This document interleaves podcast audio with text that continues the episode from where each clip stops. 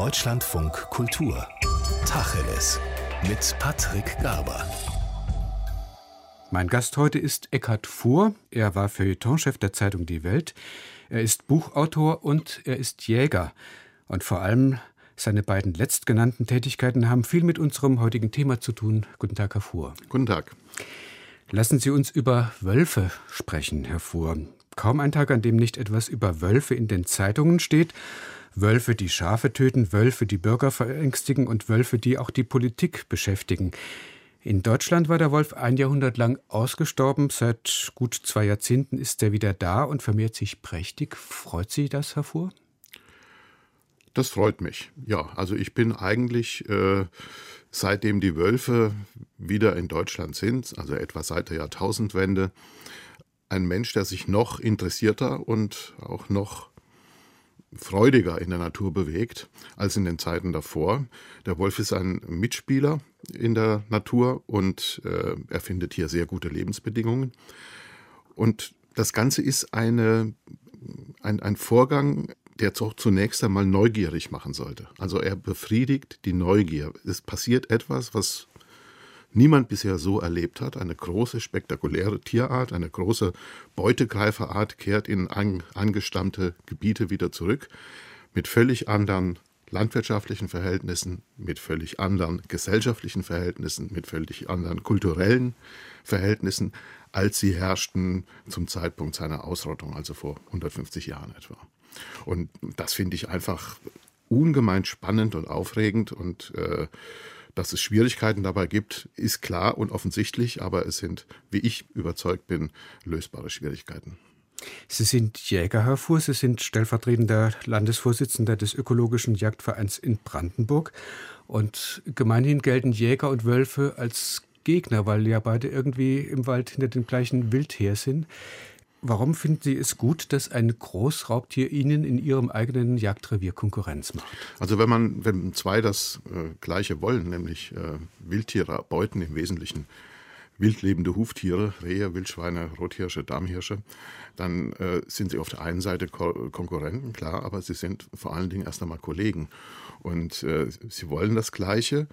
Und äh, unser Ziel, jedenfalls das Ziel des ökologischen äh, Jagdverbandes, ist es ja, die Schalenwildbestände so zu kontrollieren, auf einen Stand zu bringen, der eine natürliche Waldentwicklung überhaupt erst möglich macht. Und wenn der Wolf da als Hilfe dazukommt, dann begrüßen wir das natürlich.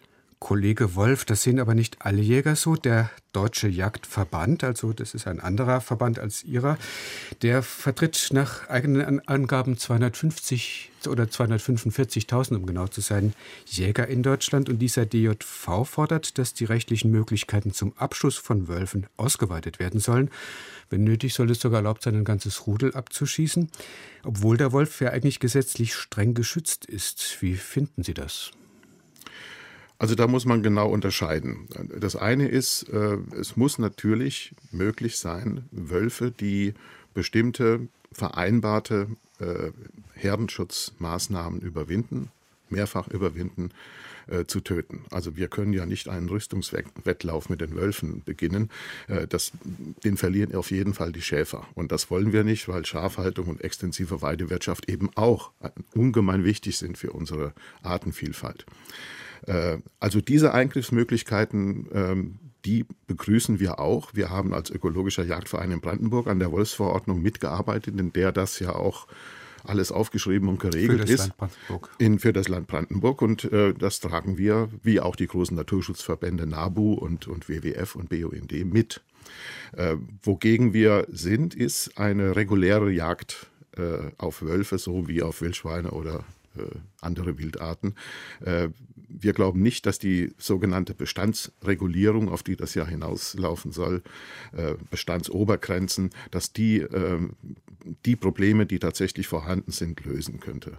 Die Frage des Herdenschutzes und das Risiko für Weidetiere hängt nicht von der Gesamtzahl der Wölfe ab. Es geht immer um bestimmte Wölfe, um bestimmte Rudel, um bestimmte Verhältnisse.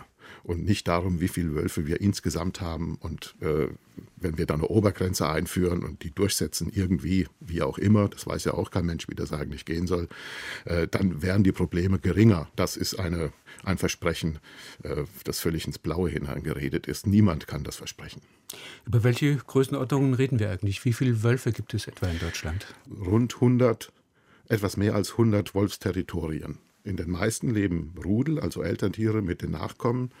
Äh, einige sind äh, von Paaren besetzt und einige wenige auch nur von territorialen Einzeltieren. Also 100 Wolfsterritorien, sagen wir, haben wir. Das ist das, was man einigermaßen exakt zählen kann. Wie viele Wolfsindividuen das am Ende äh, sind, das äh, weiß man nicht genau, das kann man schätzen. So eine Faustregel ist, man kann die Zahl der Rudel mit acht oder neun multiplizieren dann kommt man ungefähr auf eine Zahl, die vielleicht annähernd das wiedergibt, was, äh, was wir in Deutschland als Gesamtpopulation haben.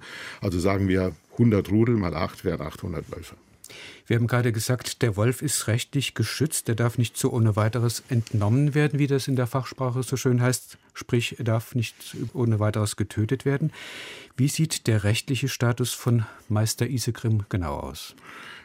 Naja, er ist auf verschiedenen Ebenen streng, Ebenen streng geschützt. Das, ergibt, das eine ergibt sich aus dem anderen. Den Ursprung machte die Berner Konvention. Das war eine zwischenstaatliche Vereinbarung äh, aus den äh, 70er Jahren. Die wurde dann in der Europäischen Union umgesetzt, verbindlich umgesetzt durch die F, sogenannte FFH-Richtlinie, Flora-Fauna-Habitat-Richtlinie.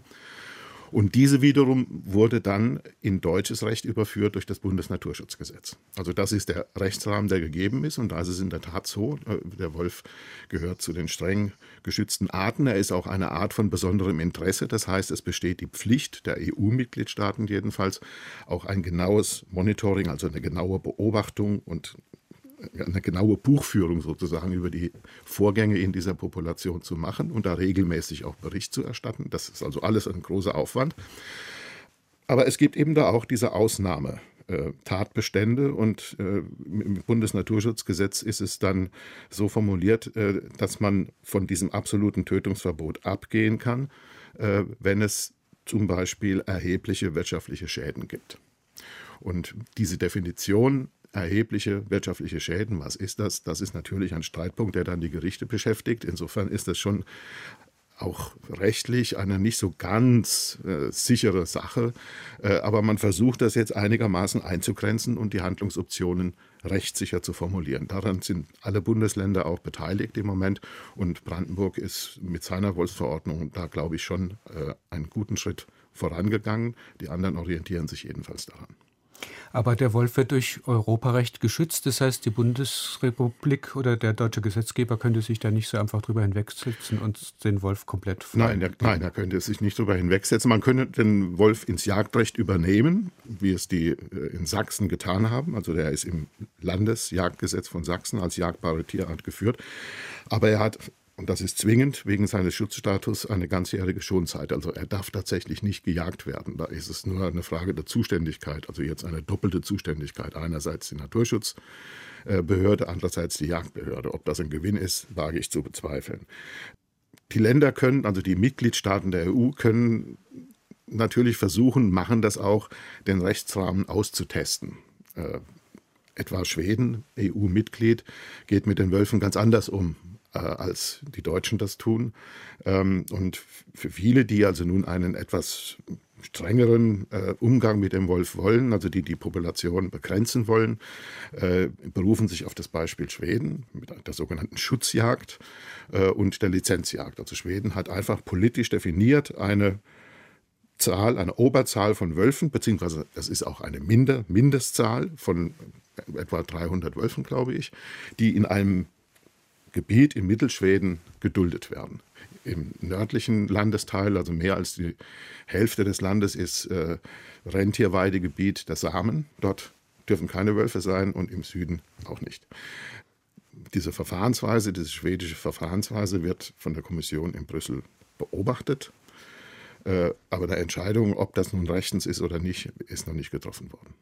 Das Rechtliche ist ja das eine, das andere sind äh, Stimmungen, sind Befürchtungen, sind auch ernstzunehmende Probleme. Es gibt ja viele Menschen in unserem Land, denen die Ausbreitung des Wolfs jetzt schon zu weit geht. Und das sind nicht nur einige Jäger, sondern wir haben es schon angesprochen, die Schafzüchter klagen darüber, dass Wölfe ihre Nutztiere töten. Menschen in ländlichen Regionen, in denen Wölfe leben, trauen sich nicht mehr in den Wald, haben Angst um ihre Kinder.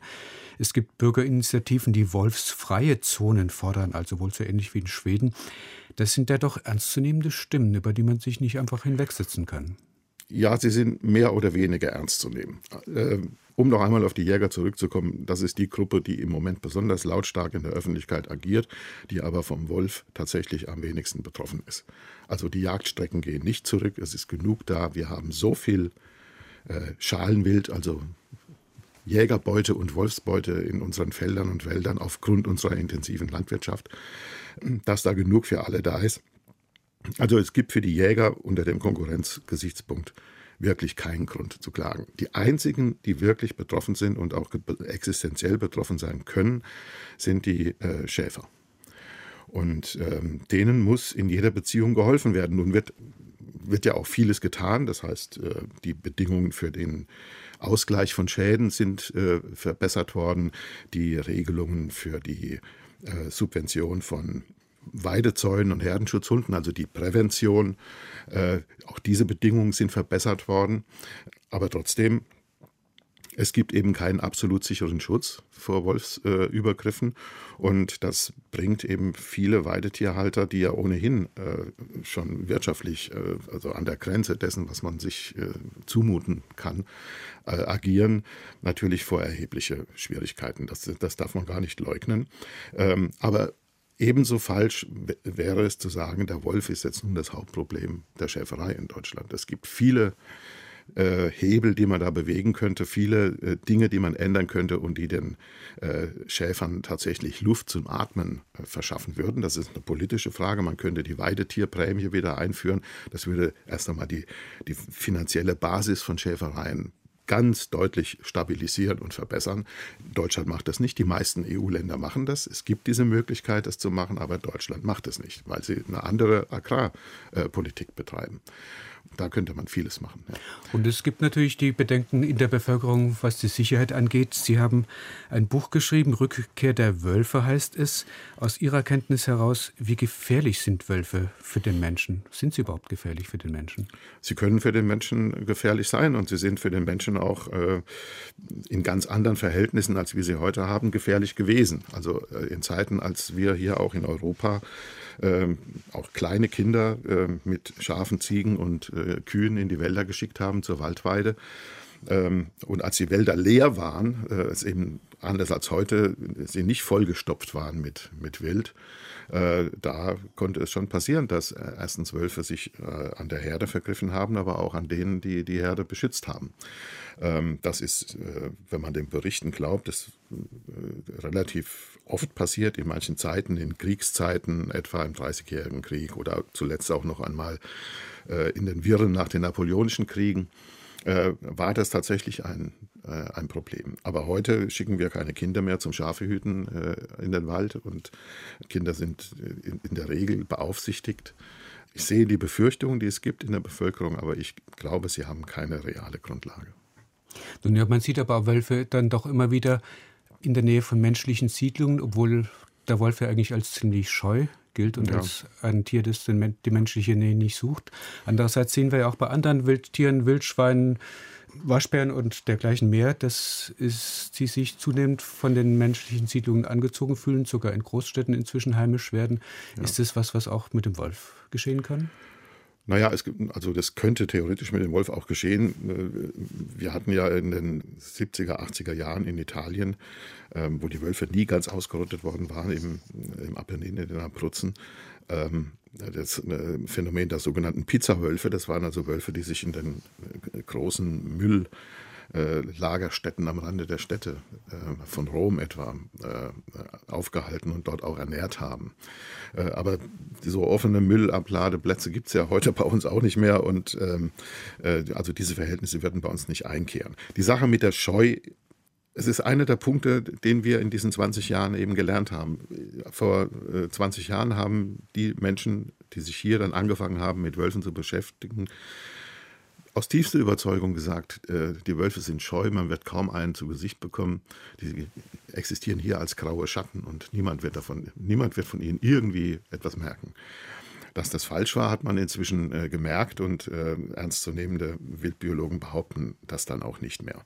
Aber dass Wölfe in der Nähe von Siedlungen auftauchen, ist auf der anderen Seite dann wiederum auch kein äh, riskantes Verhalten, also für Menschen riskantes oder gefährliches Verhalten, sondern äh, diese Wölfe kehren in eine Landschaft zurück, die ihnen auf der einen Seite hervorragende Lebensbedingungen äh, bietet, was Beute angeht, ja, die auf der anderen Seite eben aber auch sehr dicht durchwirkt ist mit menschlicher Zivilisation, mit Infrastruktur, mit Siedlungen und so weiter. Und in diese Verhältnisse fügen sich die Wölfe als anpassungsfähige Tiere ein. Es wäre für sie ja äh, biologisch völliger Unsinn, äh, sofort in Panik zu geraten, wenn sie nur die Witterung eines Menschen in die Nase bekommen oder eines Autos oder was weiß ich oder einer Siedlung. Dann, dann könnten sie gar nicht hier existieren, dann äh, kämen sie überhaupt nicht zur Ruhe. Ja. Also sie kalkulieren das ein, das gehört zu ihrer Umwelt, zu ihrer Lebenswelt, mit der sie umgehen und da bewegen sie sich. Schwierig wird es, äh, und das ist dann die, der menschliche Part, schwierig wird es, wenn die Wölfe in, in der Nähe menschlicher Siedlungen Nahrung angeboten bekommen. Freiwillig oder unfreiwillig, in Form von achtlos weggeworfenem Abfall oder aber, weil man besonders schöne Fotos schießen will, zum Beispiel dadurch, dass man ihnen wirklich Lockfutter anbietet. Dann verbinden sie Menschen mit Futter und jeder kennt das von, dem, von ungezogenen Hunden. Wenn man das, die Bettelei nicht unterbindet, kann das auch sehr unangenehm werden. Und solche Wölfe, die notorisch dann doch zu sehr die Nähe von Menschen suchen, die können ja dann auch von den Behörden zu Problemwölfen, wie ja. das heißt, ernannt werden und dann äh, können sie auch zum Abschuss freigegeben werden. Dann können sie zum Abschuss äh, freigegeben werden. Das ist ja auch äh, schon einige Male passiert. Auf der anderen Seite ist es dann äh, auch wieder äh, vorgekommen, dass Wölfe, die dann zum Abschuss freigegeben waren, plötzlich äh, wie vom Erdboden verschluckt waren, nicht mehr auftauchten. Also zum Beispiel der, der in Rathenow sich immer sehr, sehr nah an eine Bushaltestelle äh, gewagt hat und sich dort aufgehalten hat, der ist dann tatsächlich ja auch zum Abschuss freigegeben worden, aber nie wieder aufgetaucht. Herr Fuhr, wir haben bis jetzt sehr sachlich über die Rückkehr des Wolfs nach Deutschland und die Folgen geredet. Die öffentliche Diskussion über den Wolf ist aber oft ganz anders. Sie ist schrill, hochemotional bisweilen. Da werfen sich Befürworter und Gegner des strengen Schutzes von Wölfen ideologische Verbohrtheit gegenseitig vor. Die einen sollen äh, von naiver Naturromantik geprägt sein, den anderen wird blutrünstige Schießwut unterstellt, auch von Staatsversagen angesichts der Wolfsgefahr ist die Rede. Warum ist die öffentliche Auseinandersetzung über den Umgang mit dem Wolf oft so giftig? Ja, es werden am Beispiel Wolf natürlich auch gesellschaftliche Konflikte ausgetragen, die zunächst einmal mit dem Wolf äh, ursächlich gar nichts zu tun haben, die aber durch den Wolf beleuchtet werden. Zum Beispiel das schwieriger gewordene Verhältnis zwischen Stadt und Land. Das kann man ganz nüchtern als Strukturpolitik diskutieren. Das kann man als Kulturpolitik diskutieren. Also die Wolfsfreunde sitzen in der Stadt. Die Wolfsfreunde sitzen in der Stadt und, und die, Wolfsgegner, das sind die Betroffenen, die sitzen auf dem Land. Mhm. Und die äh, urbanen Eliten muten der Landbevölkerung etwas zu, was die Landbevölkerung gar nicht will und sind weit davon entfernt, weit von den realen Problemen entfernt. Das ist so die Wahrnehmung. Ja. Äh, und dahinter steckt natürlich eine ganz, stecken ganz andere Geschichten vom Abgehängtsein ganzer Regionen. Man weiß nicht, wie es weitergeht und so weiter und so fort. Also das wird durch diesen, durch den Wolf sozusagen fokussiert, dieses Thema. Das ist eine der Gründe, warum die, ähm, die Debatte um den Wolf so, so giftig ist. Ein, ein zweiter Grund ist aber sicherlich doch auch der, dass der Wolf selber ich glaube, wie keine andere Tierart ein, ein kulturelles Gepäck mitbringt. Ja, einen, einen ganzen, einen ganzen äh, Sack voll Mythen, der an ihm dranhängt. Und die sind natürlich dann präsent, wenn, wenn er äh, real wieder auftaucht, wenn er plötzlich wieder da ist. Ja. Also der Wolf als die Inkarnation des Bösen, ähm, der von Staat und von der Kirche verfolgt werden musste, äh, weil er Frauen und Kinder bedroht, weil er die staatliche Ordnung bedroht das alles, das, Sie nannten den Begriff äh, Staatsversagen. Ja, wie kann es sein, dass so eine große Tierart hier plötzlich wieder auftaucht, macht, was sie will, niemand schreitet ein, was ist denn hier los? Ja, diese äh, Wahrnehmung erklärt sich vor dem Hintergrund historischer Erfahrungen, die besagen, wenn in Europa die staatliche Ordnung schwach war, wenn die staatliche Ordnung zusammenbrach, in Kriegszeiten, wie ich vorhin sagte zum Beispiel, dann kamen die Wölfe. Dann kamen die Wölfe äh, mit den Heerzügen, äh, haben sich, haben die, die, die Gefallenen, die Leichen auf den Schlachtfeldern gefressen. Dann waren Wolfsplagen da. Das war eine der Plagen, die mit Krieg verbunden waren, die Wolfsplage. Das scheint tief im Gedächtnis zu sitzen und so tief, dass es nicht einfach vergessen ist, obwohl wir heute völlig andere Verhältnisse haben. Sie haben in Ihrem Buch ja auch sehr viel über die Kulturgeschichte des Verhältnisses Mensch-Wolf geschrieben und da habe ich gelesen, dass das schon bei Karl dem Großen um das Jahr 800 als staatliche Aufgabe erkannt wurde, etwas gegen Wölfe zu unternehmen. Also der Wolf als Inbegriff des Chaos, gegen den äh, ja. die Ordnung, sei sie staatliche ja. oder kirchliche Art sich durchsetzen muss, um zu zeigen, wir haben hier Kontrolle. Eben, also das war in diesem europäischen Großreich Karls des Großen, war die Wolfsjagd Staatsaufgabe, eine zentrale Staatsaufgabe mit Ämtern versehen, die dann tausend Jahre später von Napoleon praktisch wieder, wieder belebt wurden, reaktiviert wurden. Die Louveterie, das ist eine wie ein, ein, ein Orden, ja, den es heute noch gibt, aber der hat heute mit der Wolfsjagd. Also die Wolfsjäger. Die Wolfsjäger, ja. Das, mhm. der, der, hat äh, heute mit Wolfsjagd nichts mehr zu tun, aber das waren Amtspersonen, die sich mit diesem Thema Wolfsjagd befasst haben.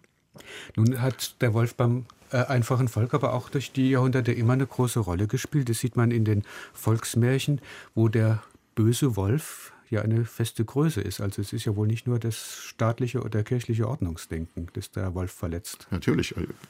Wenn wir landwirtschaftliche Verhältnisse hatten, bis weit ins 19., bis ins frühe 20. Jahrhundert hinein, die für die meisten Bauern quasi Subsistenzwirtschaft waren. Also die haben von dem gelebt, was sie erzeugt haben auf ihrem Grund und Boden, ohne viel Überschüsse dabei zu produzieren wenn dann eine Kuh äh, gerissen wurde oder ein Kalb gerissen wurde, also die künftige Kuh, dann war das eine wirtschaftliche Katastrophe äh, riesigen Ausmaßes. Und da ist es überhaupt nicht schwer zu verstehen, warum der Wolf verhasst war in der Landbevölkerung. Aber der Wolf, weil Sie die Märchen ansprechen, ist ja nicht nur böse, sondern wenn Sie sehen, wie mit ihm dann umgegangen wird im Rotkäppchen oder in den sieben Geißlein, Bauch aufschneiden, Wackersteine rein. Tot. Also der Wolf ist auch dumm. Er ist auch leicht zu übertölpeln. Er ist kein äh, überlegener, dämonischer Böser, sondern er ist halt böse verfressen. Ja? Aber man kann ihm auch zu Leibe rücken. Nun ist der letzte Wolf in deutschen Landen so etwa um das Jahr 1900 erlegt worden. Seither haben also mehrere Generationen praktisch wolfsfrei gelebt. Warum kommen dann diese alten Ressentiments sofort wieder hoch, sobald der erste Wolf hier auch wieder auftaucht? Ja. Also es stimmt nicht so ganz, dass es 1904 äh, der letzte Wolf war. Das es gibt viele letzte Wölfe, aber es sind immer wieder Wölfe aus Polen nach Deutschland eingewandert, in die DDR. Dort wurden alle Wölfe, die auftauchten, geschossen. Also kein Wolf hat, es dort lange, hat sich dort lange festsetzen können.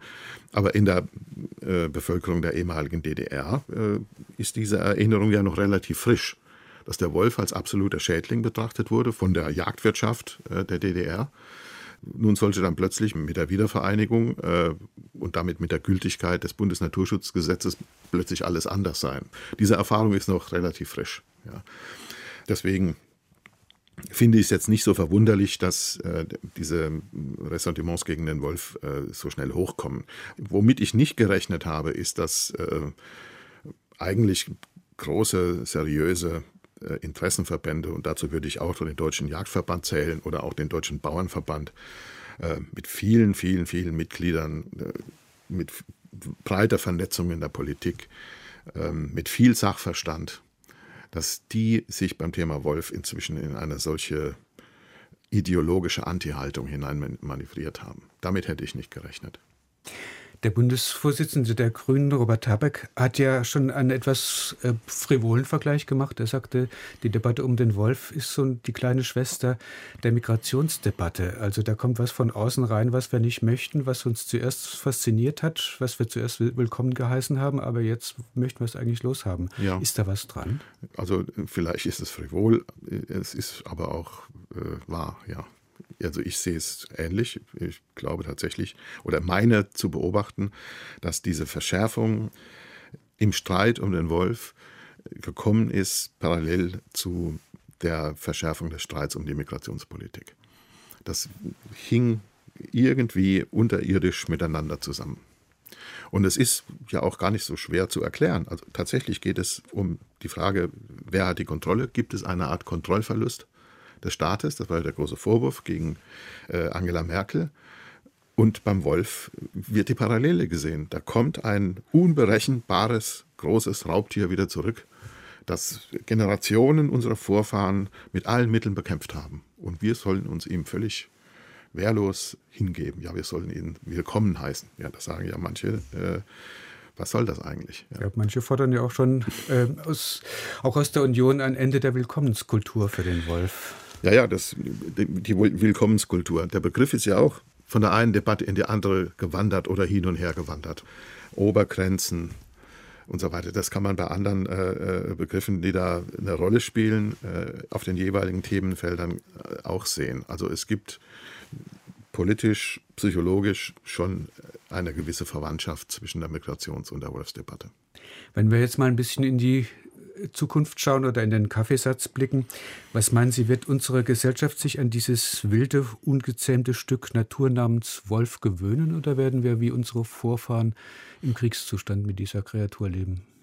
Also wir werden uns daran gewöhnen, da bin ich sicher. Äh, wir werden allerdings uns auch äh, daran gewöhnen müssen, dass wir in bestimmten Fällen äh, robuster und entschiedener auch gegen Wölfe vorgehen müssen.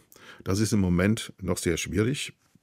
Wir haben jetzt in Niedersachsen und in Schleswig-Holstein jeweils den Fall einer Abschusserlaubnis eines Wolfes, der nicht für Menschen gefährlich geworden ist, sondern wiederholt immer wieder ähm, eigentlich vorschriftsmäßige Herdenschutzmaßnahmen überwunden hat, mit erheblichen Schäden in Schleswig-Holstein. Und gegen diese Abschlussgenehmigung machen nun alle möglichen Verbände äh, äh, mobil. Und was da sich in den sozialen Medien abspielt, äh, das, da muss man, darf man gar nicht reingucken. Da wird es einem ganz anders. Das muss dann auch aufhören. Also es muss, so hart das klingt, es muss auch eine gewisse Routine im Töten von Wölfen geben, von wenigen Problemwölfen geben, wenn es insgesamt zum Frieden mit dem Wolf kommen soll. Vielen Dank für das Gespräch. Das war Tacheles heute mit dem Autor und Jäger Eckhard Fuhr.